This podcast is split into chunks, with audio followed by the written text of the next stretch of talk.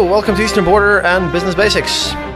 We are here in Kiev, in Goldabar, just arrived after a long ride, and we're meeting here with Mark from um, Frontier Management? Frontier Think. Frontier View. Frontier View, sorry. This is the third take of this. Uh, it's been a bit tiring. But Mark's here and doing some business and doing interesting analytics, which I think you might find interesting. So, Mark, why are you here? What do you, what do, you do here? So, I'm here be on a research trip. So, I'm the managing director for Frontier View, which is a global macroeconomic political risk consulting firm.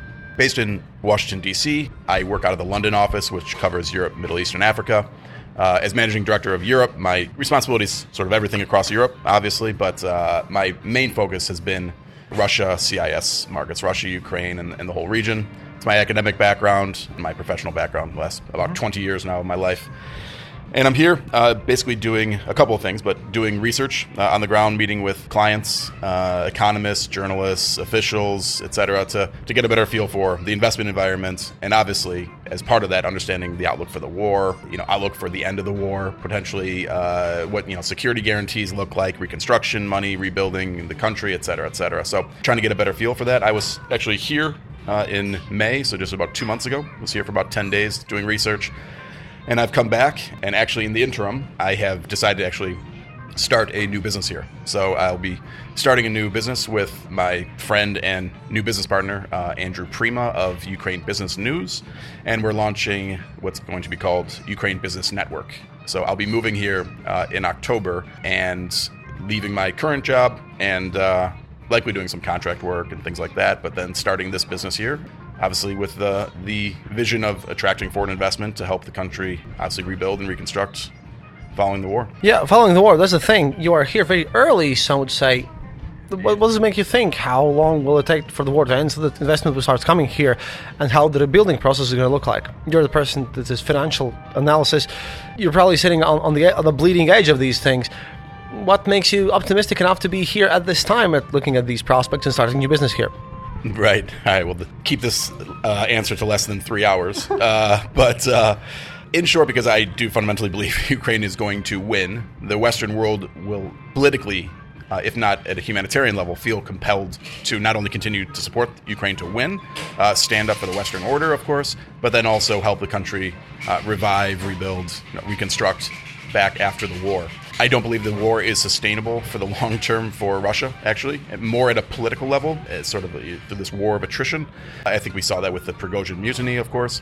And at the end of the day, and, and you'll get a feel for this, you know, talking to people on the ground here, Ukrainians are fighting really for the, their existence, the country's existence, and for the future. And I mean, I, I, just heard a story yesterday from a client how numerous young men, actually, that she knew of personally, came back from Poland because they said we have no future outside of Ukraine. This is our country. We need to fight for the existence of this country. You obviously don't have that level of, of morale and determination for the long term necessarily from the Russian side. So uh, that's one of numerous reasons why I, I tend to, to believe, in short, and we can get into the details of it, that Ukraine will fundamentally win the war, right? We can define what winning actually means and looks like, but I've changed my view to believe that Ukraine can win the war, likely to win the war by the end of next year. Uh, I did not necessarily actually believe this until about May, June, just in the last couple of months here, which is when I got confident then to, of course, start building this company. And I think also part of that, likely even before Ukraine more or less wins the war, uh, whatever victory exactly looks like, I also tend to believe that Putin will be pushed out of power in that time period as well. So, point being, that will then allow for the investment environment to open up more clearly for the country. And so I'm coming here now, basically get in early uh, get in to help bring that money uh, over time and, and be sort of the first mover in this market that I think has a lot of potential. What do you think is going to happen to Putin? Because my likely scenario is that I see Russia somewhat dissolving into its internal structure because it's kind of, in my point, it's the world's last colonial empire in a way, just like British Empire was. But a lot of people think there's going to be a successor. But what's going to happen to Putin?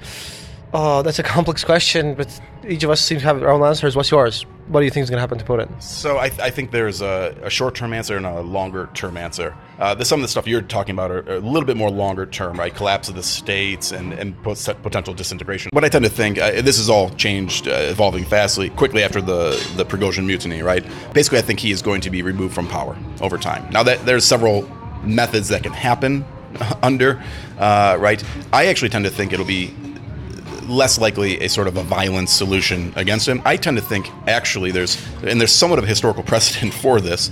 He may just be sort of sidelined over time, and I, think there's actually a relevant analogy here with the ouster of Gorbachev in '91.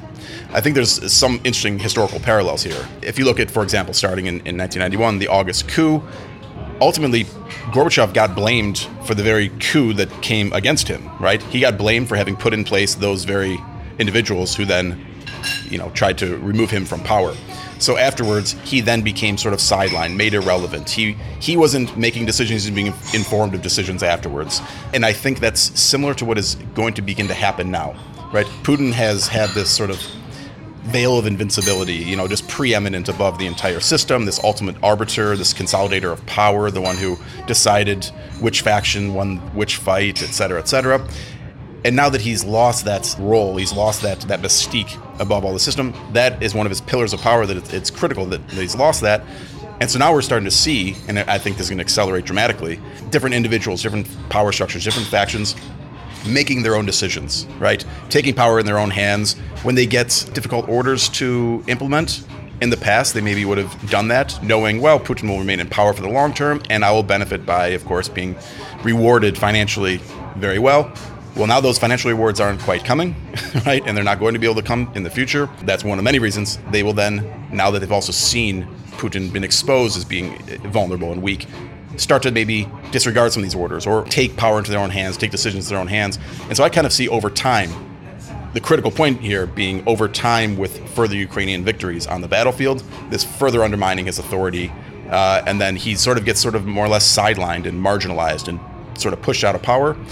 And then, as far as successors, I mean, sure, we could throw out one name after another. I don't think they have a, a good idea within the Kremlin itself. And I think ultimately, I, I wouldn't be the least bit surprised if it's not a base case expectation, that someone who's currently relatively unknown would intentionally be put in the position of power, precisely because they don't have that existing massive power faction underneath them. And they would be more or less controllable by sort of a, a coterie of Russian leaders, which, looking at Russian history, is, as you know, uh, this is how Russia has been sort of ruled for, for centuries. So I think we would move more into that dynamic in the short term right? So that's sort of how. And and by the way, that does entail, uh, under my view, some level of stability within the system. These guys. They don't want to lose their wealth, their status, their influence that they've gained over the last two, three, some of these guys, three plus decades. They don't want to lose that, of course, but they would like to remove Putin over time. So the combination of those factors will actually allow them sort of maybe continue this Putinist system, but without Putin at the helm. And, and what do you think is going to happen to Ukraine? You're here doing rebuilding stuff. How much money do you think Ukraine will need after this war to rebuild and reach some level of prosperity? That's a long shot, of course, but give us a ballpark figure and how do you think business is going to function in Eastern Europe? Because I'm pretty sure that this rebuilding thing is going to make some people, well, extremely wealthy, especially construction companies. So, yes. So, uh, I mean, look, World Bank has estimated uh, several months ago it's over $400 billion. Obviously, that's a couple multiples of Ukraine's entire GDP. Uh, so, obviously, massive. And that's to date, right? By the end of this year, estimates range from, you know, doubling that, approaching $1 trillion. To put a, a nice round figure on it, I think we should be expecting somewhere in the vicinity of about a trillion dollars in total. Now, that's covering absolutely all things and everything over the next, you know, say through 2028, 2020, 2030. But the big issue here is more whether it's at 1.2 trillion or it's 815 billion, uh, massive amounts of money. How do you actually fund this mm-hmm. reconstruction, right? Absolutely critical this, and, and, this needs to be discussed far more. Uh, and, and EU in particular has to get more serious about this. Is using in some form Russia's FX reserves that are currently under sanction, uh, that have been frozen, right? US seems a little bit more aggressive about this. Uh, there's a lot of discussion pushing towards this, but nothing real concrete. The problem is if that money doesn't come, you're not going to get the private money, right? You're not going to get all of the private investors to come back. So you need to get, as a sort of a foundation for reconstruction, some part at least of Russia's FX reserves. Add to that, then, of course, money coming from World Bank, different multilateral organizations, and then the private money can can start adding in on top of that. And of course, we're talking over the course of, say, the rest of this decade. So a lot of money required, a lot of needs here. How do you get access to the FX reserves? They're trying to find legal avenues. Do they declare Russia a terrorist state at some point, depending upon what they may do in the future? Uh, so that's one potential avenue, of course. Or alternatively, maybe in some sort of ceasefire peace settlement, maybe in a post Putin era, some faction of Russian leaders come to some sort of agreement to help fund the reconstruction using those reserves. So it's difficult to say right now, but without that money, reconstruction is going to be will be tough. How do you the whole business environment here in Ukraine? Are things still Soviety or are they moving in the Western direction? Because for me, I'm from Latvia myself, and I've seen a lot of this transition happen in our own country as we join the EU and everything. And there are a lot of things that need to go out, a lot of things need to come in, business culture changes. What are the greatest challenges that Ukrainians themselves face that maybe they, they haven't grasped that's going to change? And the business culture in Ukraine and to the West, it's not an economist here, hard to form this question, but you probably understand what I'm, what I'm trying to go to. I see what you're getting at. I mean, one thing, I mean, the first thing that comes to my mind, I mean, on the positive side, right? I was just reading an article this morning about how basically Ukraine is better digitized than Germany. This, by the way, uh, we noticed this because we have a German driver here uh, who's doing this, and he also noticed that Ukraine is better digitized than Germany.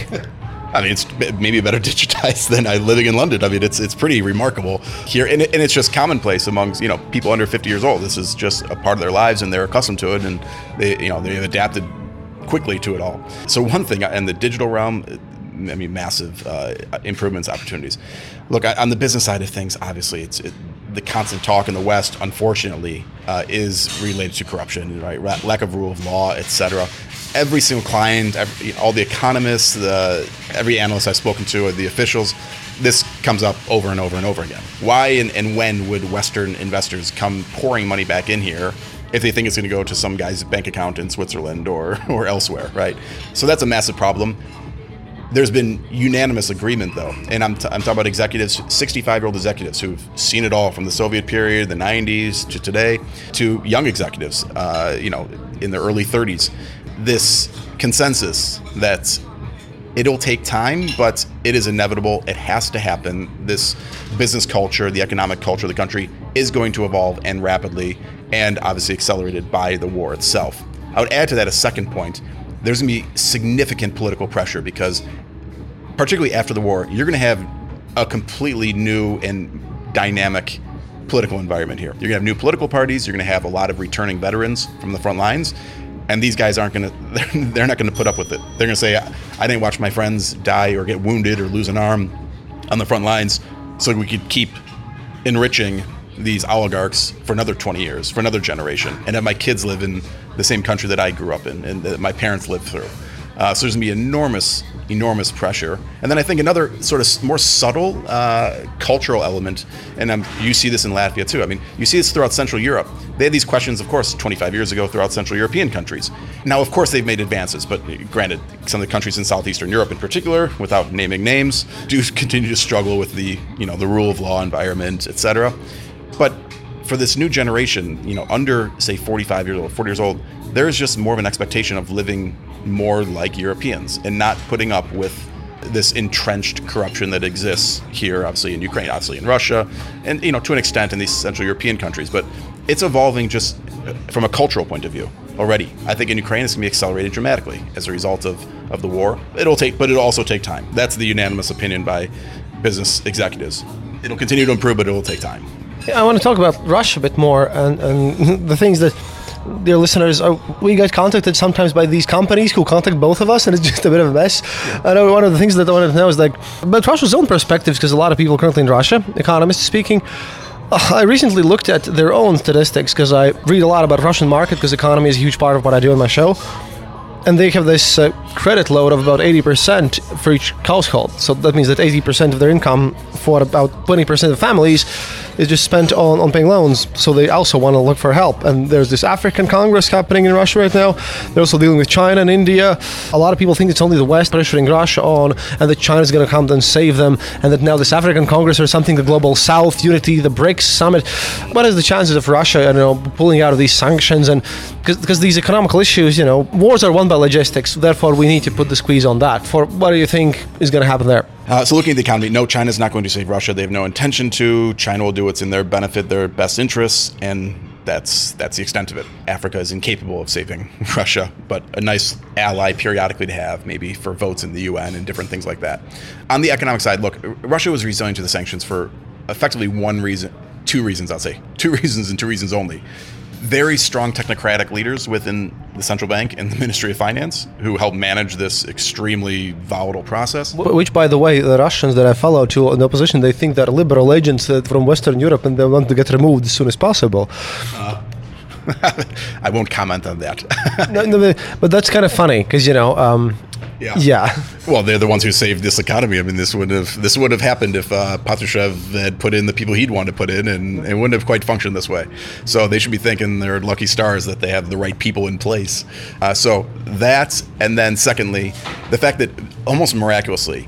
Russia was able to retransit all of that oil, which the vast majority of their oil used to be sold to the West, primarily to Europe, right? Transit all of those volumes. They were given massive lead time because you, the EU basically gave them a six month notice period, uh, basically able to transfer all those volumes to China and India very specifically. That's what saved this economy, period. Oil prices are still, if you look at the 10 year period, quite high, right? They're not as high as 15 years ago, but quite high over this 10 year period. And then Russia is able to get those volumes all the way. And I mean, we spoke with energy analysts last year. All of them unanimously said uh, it seems almost impossible. Russia can get that amount of oil redirected in this shorter period of time. They managed to do it, sort of by hook or crook, and there's a lot of details there, but they uh, did it, and that's what saved the economy. I know that they gave like a massive, I don't know, a 30% discount from the oil price to Indians at least. For some time, that actually that has narrowed, right? Brent prices have come down. The, the, price they've been selling to China and India has been substantially lower than that, but is, has actually creeped up a bit. So the discount isn't quite as much, but there still is a, a notable discount. That said, with the volumes they're selling, they're able to keep things more or less afloat. So that's been absolutely critical. Gas exports it'll take them years to reroute gas. They have to build new pipeline infrastructure to, to the east, et cetera but that's not that's a minority of their energy export revenue. So it's it's the story's about oil. Oil's what saved them. The other sanctions are impactful, but it, actually another problem is that very impactful sanctions were the on chips, semiconductors, and everything, which have now been rerouted through China primarily, and Russia's actually importing the same amount of chips that they were before the war. So that actually that long-term sort of devastation of the this new economic era, this new economy, that actually may not exactly happen here in the in the near term. But in any case, that's that's sort of the economic story. That's how they've been saved, more or less. What should I get to next? Hello there, and thanks for listening to another episode of the Eastern Border. Dear Patreons, thank you more than ever for supporting our show. Your donations are crucial to keep us going, and right now, all of your money is going to securing good information for you and to fund Kristup's actual real life mission to Ukraine to report to you live about the war that is going on there. Also, we would like to use this opportunity to urge you to donate to other organizations that are helping people escape Ukraine safely and to defend the country for those who decide to stay on the ground. One such organization we would like to highlight is the Defending Ukraine Together Come Back Alive movement. Launched in 2014, the Come Back Alive became the biggest organization providing support to the armed forces of Ukraine. You can donate directly from their webpage comebackalive.in.ua. Remember that no donation is too small. In this situation, every dollar matters, every cent matters. If you're uncomfortable with giving money to war, they do have a position on their website that they are providing Ukrainian army with laptops, lights, photo equipment, cables, and is not purely military. Perhaps that might change your mind, but remember you can also donate to strictly humanitarian organizations such as the Red Cross and others that are helping people escape Ukraine safely. Please also keep following us on social media for all of your latest updates on Eastern Border on places like Twitter and Facebook. Keep listening, keep yourself informed. That's all from me now. See you online.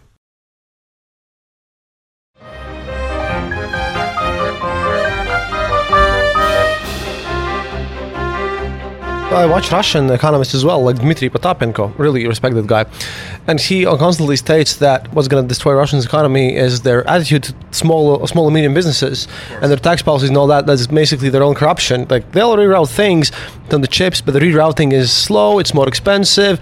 They could do it, and a lot of money gets stolen. So, uh, just just, just give you a comment because you know chips go to the defense sector now They're not going to the real economy, right? I mean, this is this is the point. Yeah, that's also the thing. Like, they're, they're uh, look if you look at the numbers there in the recent economy, then yeah, building rockets kind of boosts up your GDP for a short while. But what else are you going to do with the rockets? You shoot them out, and they don't produce anything else. It's not like producing a combine or something. Right. There's no second, third order effects. Right. Look, the economy is in is in a lot of trouble. I mean, you, the, you already have the mobilization you're having this more creeping mobilization. It, politically, it's risky, but it, they're going to do some form of mobilization, maybe public, maybe formal, maybe less formal. But they changed laws recently to try to bring more men into the military. This is causing major labor market disruptions. So you're seeing central bank has already said that this is the worst labor market since the 1990s. Nearly three vacancies for every unemployed. I mean, it, the the numbers are really quite staggering, and it's going to get worse, of course. So that's sort of economics. You mentioned small, medium enterprises unlike you know Western countries, where United States, UK, most of economic activity occurs through SMEs, right, small medium enterprises.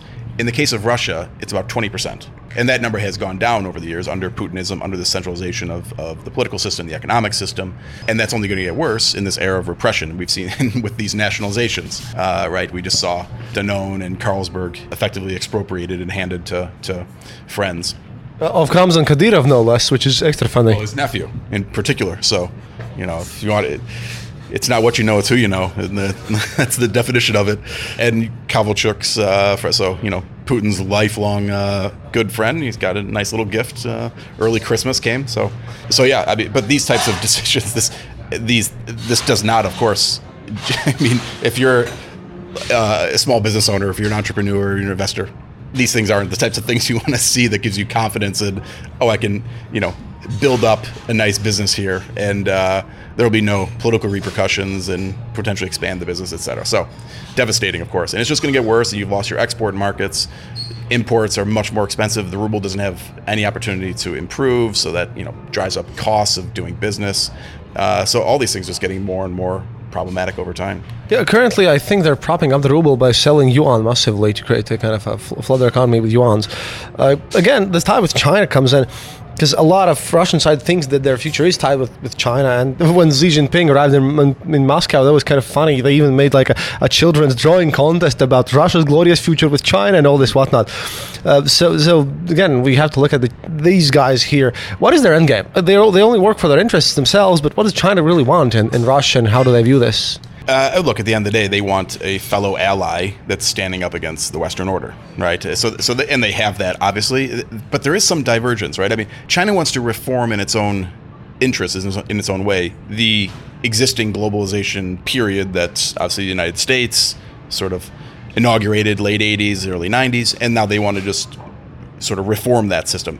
Russia is obviously out to actually detonate it, right? We're trying to blow it up and start something new. China's not on board for that. China uh, arguably is uh, the greatest beneficiary of, of, globalization for the last 30 years. So th- there's major point of divergence.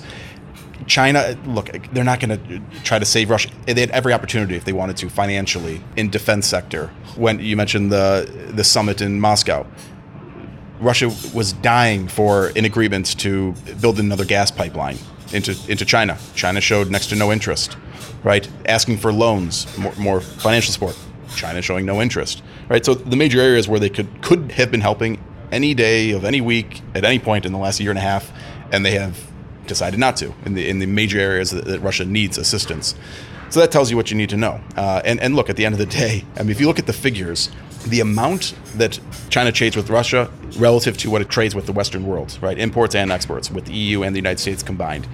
I mean, the numbers are just staggering. I mean, there's nothing to even discuss.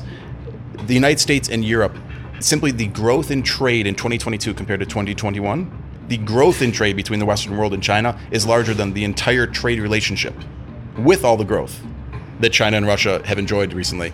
It, that mere growth is larger than the entire, in absolute terms, trade relationship between Russia and China. This is a matter of national security for China to maintain those economic linkages with the West. And so they're not going to let Russia, of course, get in the way of that. So they keep on sort of treading this fine line, sort of you know staying on the fence more or less, and give some political rhetoric, rhetorical support where where where they can, but of course never supporting too much to anger the West too much. So, and that's going to continue going forward. Yeah, the big question, obviously, economy-wise, is the grain deal these days. That has been disrupted. It's been, you know, cut off. A lot of people are super happy about it in Russia. As I read these people who probably don't understand how economy works very well, though. But um, some people are very happy about this. Some people say Russia should have joined it and uh, I watched the summit. What was like 20 million grain tons of grain sent to Africa, which is like less than one percent that they receive in exports. Like, uh, what's going to happen with that? Because it's going to be even more political instability, as we see like in Sri Lanka these days, in Pakistan and Lebanon too, and now we have uh, things in Niger, other places. I'm really worried about the next decade, and I really want some stability in the world. And I don't know how how is the grain deal impact all this situation, which is already worsening the, on the planet. Right. Well, I mean, the grain deal, this depends upon one, if Russia comes back to the deal, which I suspect they don't. Uh, I'll get into that in a second. Uh, and then, two, of course, this has to do with the duration of the war, what type of ceasefire peace terms we come to at some point. Uh, but I don't think this is sustainable, say, five years down the road, right? So I, I do see this more as this will be highly disruptive. I think as long as I do tend to think this will be in place for the duration of the war. I say that with mild confidence. I think there's a lot of things going on behind the scenes. It's hard to know exactly. I also think I think it's an important point as to why this happened, right? I mean, for the previous year, Russia had had abided by this deal, right?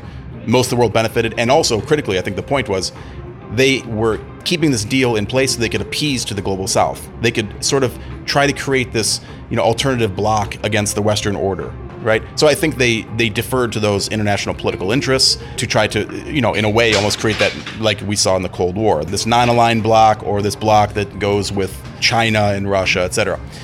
I think that's what's actually potentially happening now is that Russia's domestic political needs are superseding those international political interests. I don't think it's coincidence that they decided to leave this deal one month after having the biggest threat to political stability in the country after this Prigozhin mutiny, right? I tend to think what's actually going on here is more about appealing to these, as you mentioned, right, these far right, pro war, the angry patriots, right? Angry patriots is a trademark of my, my company. I trademarked this in, in the EU. I, I have mentioned this in some places, but you haven't. Like when, when Girkin started this, I blatantly stole his logo and names and went to, went to some of my lawyers. So um, you are always free to use this. But yes, thank you. I'll, I'll, I'll, quote, I'll cite you in the future. It's not after you because you're, you're on our side. I just did this so that they can't have any cells in the EU, just just to cheer you up a bit. Very good, very good. Doing your part. I like it. Yeah. But I think this is what's going on here. I, and and you have to think this is the same week when left the grain deal. Within two or three days, that Girkin right was arrested. So I think that's actually. I mean, reading between the lines here, not knowing everything behind the scenes, you can never quite know. But I mean, these are pretty monumental shifts in policy and they happened within less than a week of each other. And so I, I, tend to think they're they're actually related. I think Putin, on the one hand, was appeasing to all of these angry patriots who've been saying since the beginning of the war, why are we allowing the Ukrainian economy to continue to export? I mean, if we're at war with this country, we're at war with this country. Let's take it down, right? And so keeping that grain deal, keeping that you know lifeblood for the economy alive, it makes sense from a strategic point of view. So I think on the one hand, he decided, let's end the grain deal and, and appease them, but remind them now it, there's no more criticism, right? Unquestioned loyalty I'm demanding, no more criticism of the war, and Girkin's arrested. So anger them on the one hand, appease them on the other, and hopefully he can sort of politically maneuver his way through this one. I have a question, by the way, which I ask to all Americans that I, I see in this side of the Atlantic Ocean. Because I've been into trouble and argued with a lot of people. And why do you think so many Americans are still very pro Putin in a way?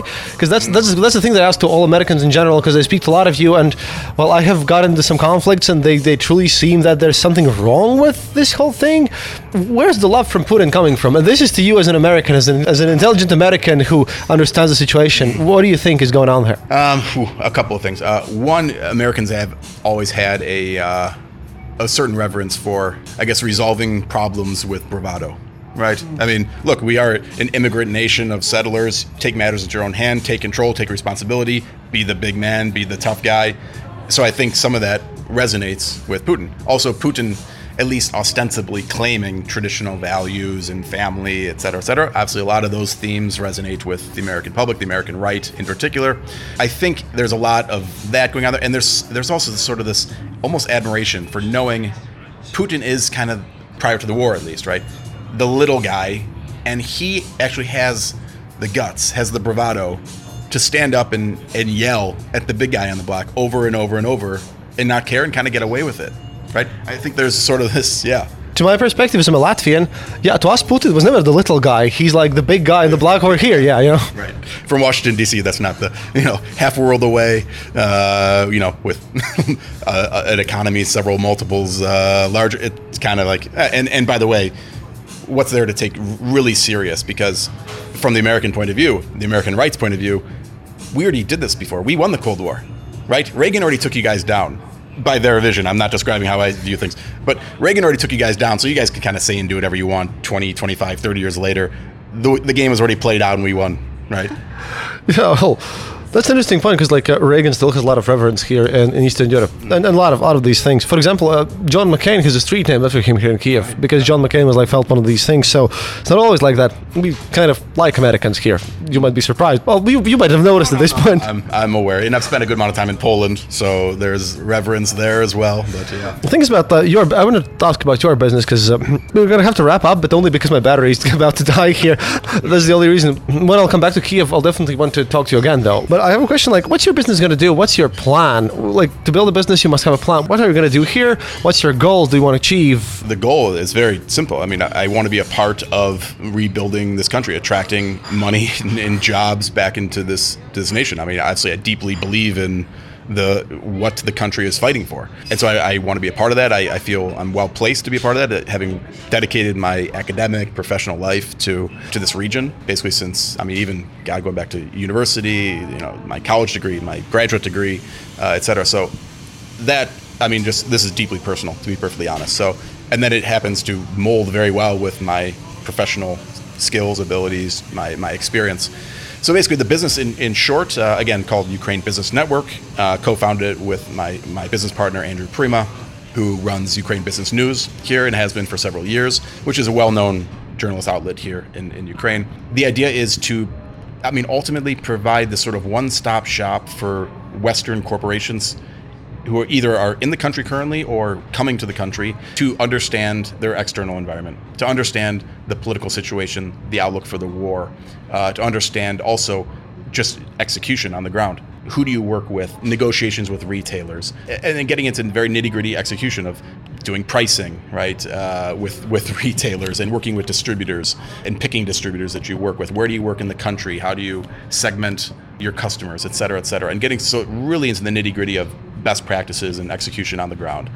And the idea being helping these companies then make the case to corporate, right? Whether you know corporates in Germany or UK or the United States, of why this is such an attractive investment destination, and to be giving you know more money to create those jobs and to to to drive growth uh, in Ukraine. Because I mean, this is how the country gets out of the war. It needs that Western money to to develop. Well, I think you'll definitely succeed. We're going to talk once again. Well, when I get back, because I'll be on the, on the front lines reporting trip. I'm gonna let you know how it goes from there as well. But uh, before we finish this one, like I said, very last question here. What's something you'd like to give out to like my audience is mostly um, in California, Texas, and, and the East Coast. So all these interesting people, and again, mostly in the United States. From here in Kiev, what's the number one thing you want people in the United States know about Ukraine? What should they know about Ukraine? Wow. I mean, look, the cliche thing is the resilience. That's what inspired me being here in May. And, and there's a lot of myths. You, see on the headlines that you know the country's at war, and people have this impression that you know they're walking down the streets of Kiev and there's hand-to-hand combat everywhere and grenades blowing up or something. And you've been here long enough to know that's that's not the case. But that said, I mean, I read a stat: over 80% of Ukrainians report knowing somebody well who has been either killed on the front lines or has been severely wounded. I mean, the war is just ever present. It's omnipresent in everybody's mind. And also, these people are fighting for the. I, I get questions from clients if they're not in Ukraine. Say, what's going to happen in the next three months, six months? When's the war going to end, etc. I'm on the ground here. Everybody's asking, where are we in three years from now? Where are we in six years from now? Is my 12 year old child is he going to be fighting in Russia in 10 years? Right. So uh, much more. I mean, this is existential right? So, I mean, it's just a, honestly just a, a, beautiful feeling being here of just the strength, the determination, the resilience. Stories of altruism. I'm, I'm sure you've heard them too of people just doing things with and for each other, just because everybody understands they're in this together. And and I think, I mean, if you want to give a message back to Americans, I mean, I come from the U.S., right? I'm I'm from Cleveland, Ohio, originally, right? It's really inspiring and amazing to see.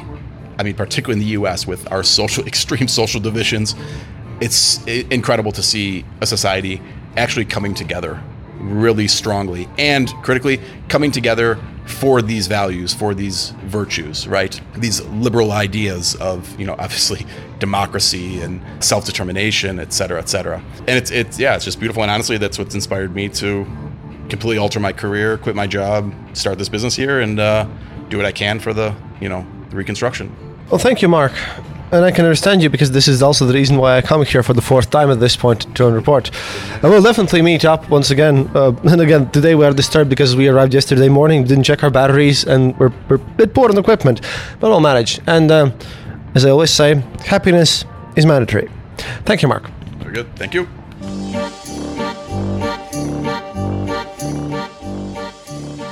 Thank you for listening to the Eastern Border Show. If you have any questions or comments, go to our website, theeasternborder.lv, and leave a comment there. Or email us at theeasternborder at gmail.com. We'll be sure to answer. You can also follow us on social media and contact us there.